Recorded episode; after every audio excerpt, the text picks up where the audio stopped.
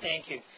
Um, a while ago, I was watching um, really probably my favorite television program of the week, and I will tell you this morning it's up there. I love nothing. We got there we go. I love Jeopardy. Um, I really enjoy the challenge of the questions, and sometimes in the games I do pretty well, and other times some categories like U.S. presidents or something, I don't know anything about that. And if you're familiar with Jeopardy, you know that you answer in the form of a question. Got it? So one night I was watching, it was a college championship. These are some of the very greatest young people from top um, U.S. universities. Just smart, smart kids from Harvard and all kinds of places. The main category that we were going with, we having some difficulties, okay? There we go. The main category we got this night, I thought, I gotta do well in this. The main category is Bible. We got Bible? There we go. So I thought, surely, surely, I can do well in the Bible category. The statement to be answered was this, the Lord is my... Hey, now, you failed. Answer it in Jeopardy form. Who is my shepherd? Okay? Remember, it's a question. That's how you get it, alright? You know what? None of them knew the answer. None of these bright young people could answer that. From the, probably the best known psalm in the Bible. And as we'll see this morning, the best known picture of Jesus. The Lord is my shepherd. So to put some biblical framework to this, turn with me if you Bibles or however you follow me in, in the morning to John chapter 10. John chapter 10. Familiar picture of Jesus. Going to read about 16 verses or so. John chapter 10. Very truly I tell you, Pharisees, anyone who does not enter the sheep pen by the gate, but climbs in by some other way, is a thief and a robber. The one who enters by the gate is the shepherd of the sheep. The gatekeeper opens the gate for him, and the sheep listen to his voice. He knows his, calls his own sheep by name and leads them out. When he has brought them out all in his own, he goes ahead of them. The sheep will follow him because they know his voice. By the way, that's a phrase that repeats through this um, um, section. But they will never follow a stranger. In fact, they will run away from him because they do not recognize the stranger's voice. Jesus used this figure of speech, but the Pharisees did not understand what he was telling them. Therefore Jesus again said to them, Very truly I say to you, I am the gate of the sheep. All who come before me are thieves and robbers, and the sheep have not listened to them. I am the gate. Whoever enters through me will be saved. They will come in and go out and find pasture. The thief comes only to steal and kill and destroy. I have come that they may have life and they may have it to the full. I am the good shepherd. The good shepherd lays down his life for the sheep. The hired hand is not the shepherd and does not own the sheep. So when he sees the wolf coming, he abandons the sheep and runs away. Then the wolf attacks the flock and scatters it. The man who runs away because he is a hired hand and cares nothing for the sheep. I am the good shepherd. I know my sheep. My sheep know me. Just as the Father knows me and I know the Father, and I will lay down my life for the sheep. I have other sheep that they're not of the sheep pen. I must bring them also. There's a huge discussion about what Jesus might have meant by that. They too will listen to my voice. And there will be one flock and one shepherd. Now when Jesus uses this picture, he, he's drawing a picture that's probably the most common, the most frequently used metaphor or picture in the Bible. Sheep were as common in their world as cars and computers are in ours. And everyone would instantly relate to their, relate to their meaning. Our problem is that most of us are city folks. And we don't really know a whole, whole lot about sheep, except kind of they say ba now and again. Some years ago in New York, a man called Carl Burke was trying to paraphrase some of the scriptures for the kids in the street gangs in the streets of New York. And so he began to work out of the 23rd Psalm and try to use a picture and say, say to young people, these gang kids, uh, the Lord's like your, your shepherd. Who's the shepherd? Didn't know. Well, the Lord's like your father who goes to work and works hard and comes back and brings home the money and you can buy food and cares for you. Some of these kids said, you know, we don't know who our father is. He's been gone for so many years. Well, the Lord is like your mother um, who goes to work and works hard and brings money back and cares for you and cooks nice dinners and meals and keeps the house nice. And some of these kids said, you know, my mother turns tricks and I really don't know much about her. She just comes and goes. So Carl Burke, uh, this, he was a pastor, street pastor. So who is the one person who has shown you some love and care and interest, whatever? And a number of these kids said, the only person showing any interest in us is our probation officer. So Carl Burke re-paraphrased, rewrote the 23rd Psalm. And it begins, the Lord is like my probation officer. Only one who's shown some care. Here's a quick overview of just how common this theme of shepherd is in the Bible. Let me just survey this for you very quickly. The, the shepherd of Israel is God himself. That's what he calls himself. Psalm 23 is probably the best known psalm in all the Bible amongst Christians. All through the Old Testament, Israel is referred to as the sheep of God's pasture. We read that this morning in Psalm 95, our call to worship. In the book of Isaiah, it says, All we like sheep have gone astray. When God was looking for a leader to take the people out of Egypt, he found Moses, and Moses was doing what? He was tending sheep. When God was looking for the king for a nation, he found a young shepherd boy called David. When they wanted an audience for the birth of Jesus, for the nativity, they invited some shepherds who were nearby in some fields. When people are lost and confused in their life, Jesus said they're like sheep without a shepherd. Jesus told a trilogy, three stories about lost things. There was a, a lost sheep and a lost coin and a lost son. When Peter, so when Jesus told Peter once again to take up the challenge of discipleship after his failure of the crucifixion, he changed and transformed the fisherman into a shepherd. And he said to him, go and feed my sheep. When Peter wrote to the leaders of the church much later, he reminded them that they're shepherds, and he said to them, Be shepherds of God's flock that's under your care. Watching over them, not because you must, but because you're willing, as God wants you to be. Not pursuing honest gain. In other words, you're not to make profit money out of this, but eager to serve. Not lording it to those entrusted to you. In other words, you're not the boss over the church, but you're examples to the flock. And as we'll see a little later this morning, the challenge given to church leaders to be shepherds of God's flock that's under your care. Because from God's point of view, the church is not a business that needs better managers. The church is the flock of God that needs better shepherds. That's what he says. Those are just a few of the many, many references scattered through the scriptures. And what we'll see this morning is we'll see the connection between the ministry of Jesus, who is the good shepherd, what that means for him, and how that transfers and is connected to the ongoing shepherd ministry that's to take place in the church and by its leaders. No one can repeat what Jesus does perfectly. Let's just understand that. It stands alone. It is unique. But the shepherd ministry of Jesus, unique as it is, does not come to an end. The work of Jesus is continued and passed on. The shepherd's cloak, the shepherd's staff, the shepherd's crook is given to the pastoral ministry of the leaders of the church and in fact to the church itself. This morning's often them three just broad brushstrokes. We'll connect the ministry of Jesus the Good Shepherd to what really has to happen in the church. So we make that connection and then into communion this morning. Jesus calls us for what I've called His perfect intimacy. Jesus is the one who knows us the best. He knows us perfectly. He calls us from His perfect intimacy into the fellowship community of the church. Remember the bar in Boston? Cheers? Where everybody knows your name.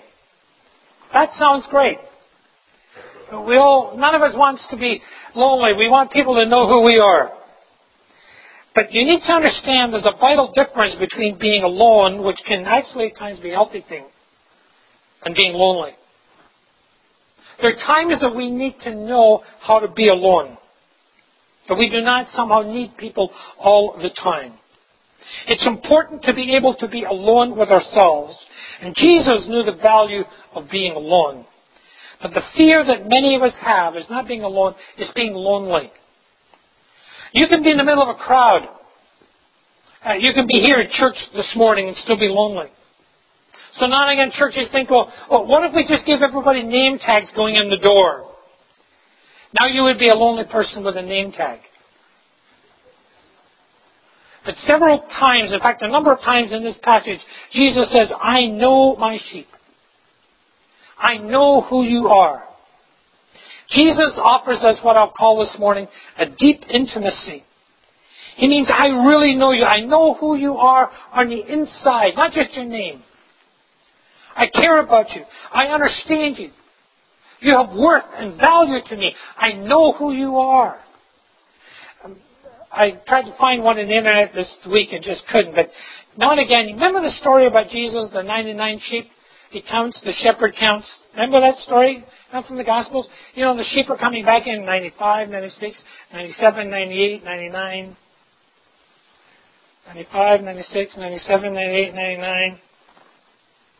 There's one missing. Remember that story? And it's usually turned into posters for children's bedrooms. I'm not trying to make fun of this, but it's usually turned into posters in children's bedrooms with, where this um, almost blonde, fair-skinned, blue-eyed Jesus. Jesus was not fair-skinned and blue-eyed, coming from where he came from. And there's this picture of Jesus who has gone out to find the one who was lost, and he's coming back, and he's holding this tiny, cute, cuddly little lamb. Oh. Oh. Forget it. That's not the point of the story or the picture. Picture is wrong. When Jesus went and told the story of the shepherd who goes and finds that sheep, he brings back something that is heavy and smelly and wet and dirty. And he did it for one reason. It was valuable. Not pretty or cute, valuable. Jesus says, I know the worth that each one of us has. When David writes uh, what we call Psalm 139, he says, You created my inmost being. You knit me together in my mother's womb. The only time that word's used in the Bible, and it's this sense of, of being knitted together. I praise you, he says, because you're fearfully and wonderfully made. He says, I know you full well. My frame was not hidden from you.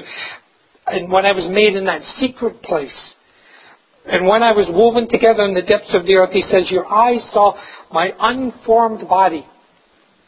It's, it's got this marvelous, intimate picture that God is even able to see us in the womb as we're being unpacked, as we're being unfolded. That's what he says. That's intimacy.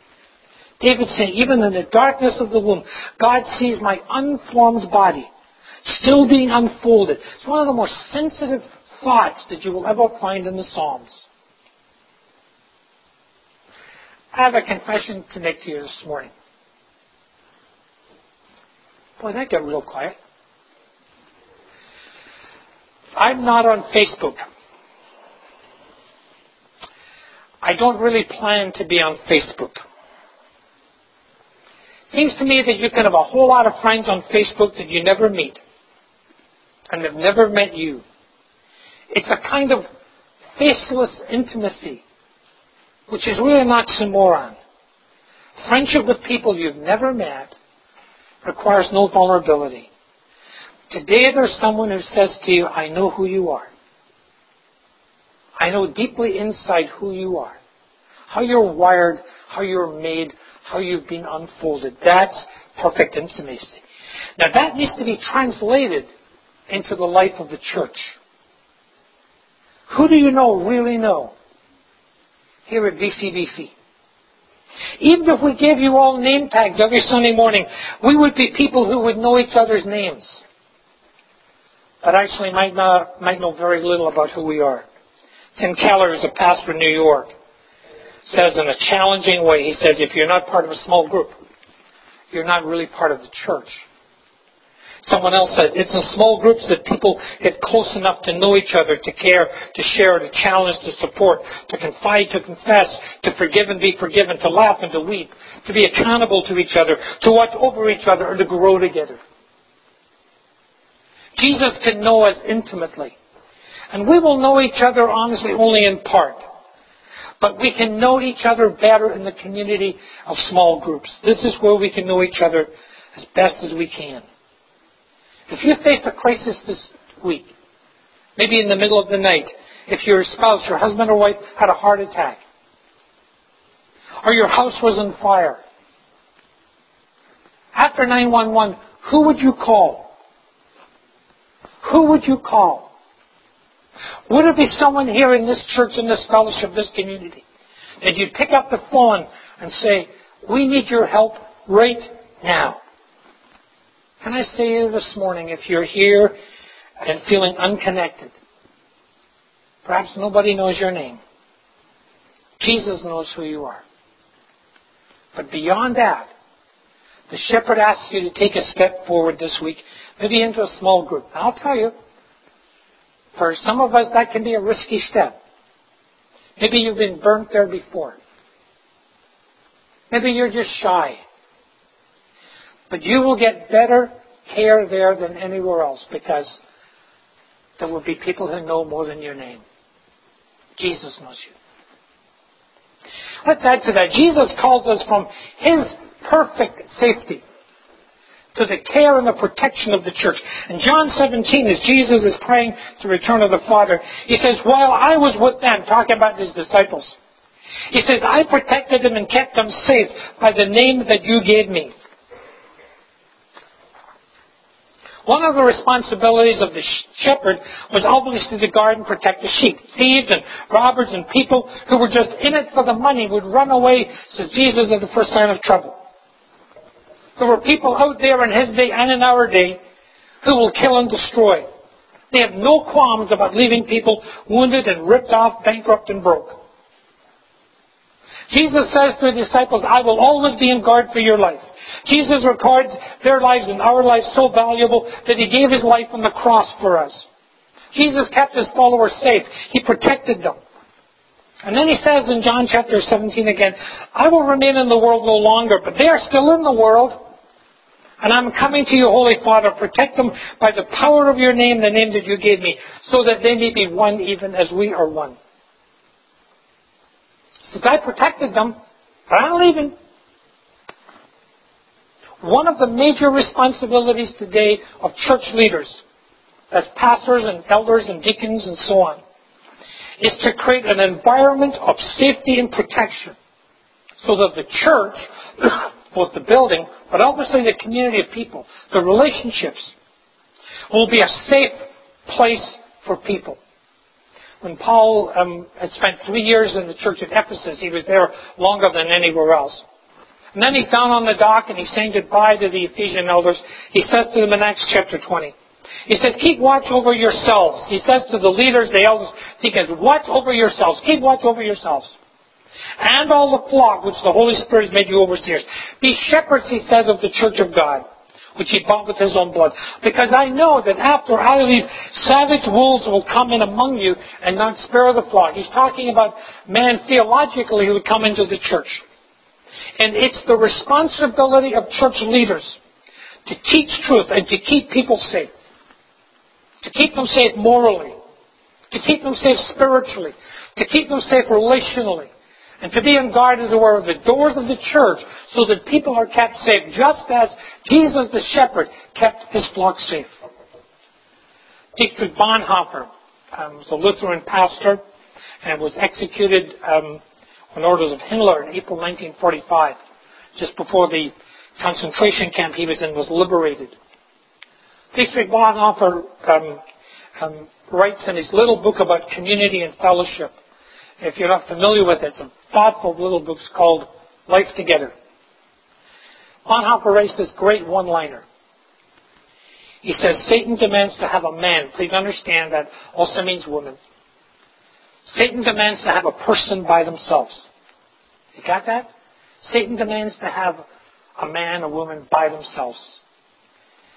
He means that when we try to live alone, when we try to go it alone, we are vulnerable, exposed, and open to attack. Jesus kept his followers safe close to his side. And when he left this earth to return to the Father, in addition to the Holy Spirit who is with all of us, he gave our lives into the protection of the shepherds and the care of one another. And he calls all of us this morning into the care and the protection of his flock. If someone enters the flock here at VCBC with some teaching or something that will harm the flock, it is the task of leaders to confront that sin and that error and as it were, if necessary, to show them the door. I've done that in churches. I've done that theologically. I said to someone, you need to leave. I've done that physically. To say to somebody, there's the door, you need to leave. We had a large, large service in Lambrick for some years called The Place, five, six hundred. Mostly college age young people came. It's kind of a wild rock and roll service. The music's off the wall and whatever, but um, I went some nights and I got a phone call one week from the Victoria Police who knew me. For nice reasons, they knew me. Thought I'd explain that. And they said to me, Tom, we've heard um, you've got this big thing with college university students up at your church Sunday nights. We've heard that there are some pimps coming on Sunday nights to look for new girls to turn out into the streets and work for them. I thought to myself, I wonder where I was in seminary when they taught you what to do with that. There are pimps coming to our church on Sunday nights to look for new girls to turn onto the streets. It is the job of leaders to protect people. Everybody from that. So what do we do? Well, we had four or five cops who came to our congregation as part of their family worship. So I said, Do you know who these guys are? And they said, Oh, yeah, we know who they are. So I said to them, I need you to come two or three Sunday nights and be at the door. And when you see them come in, say to them, We know who you are, we know what you want, and you're not welcome here.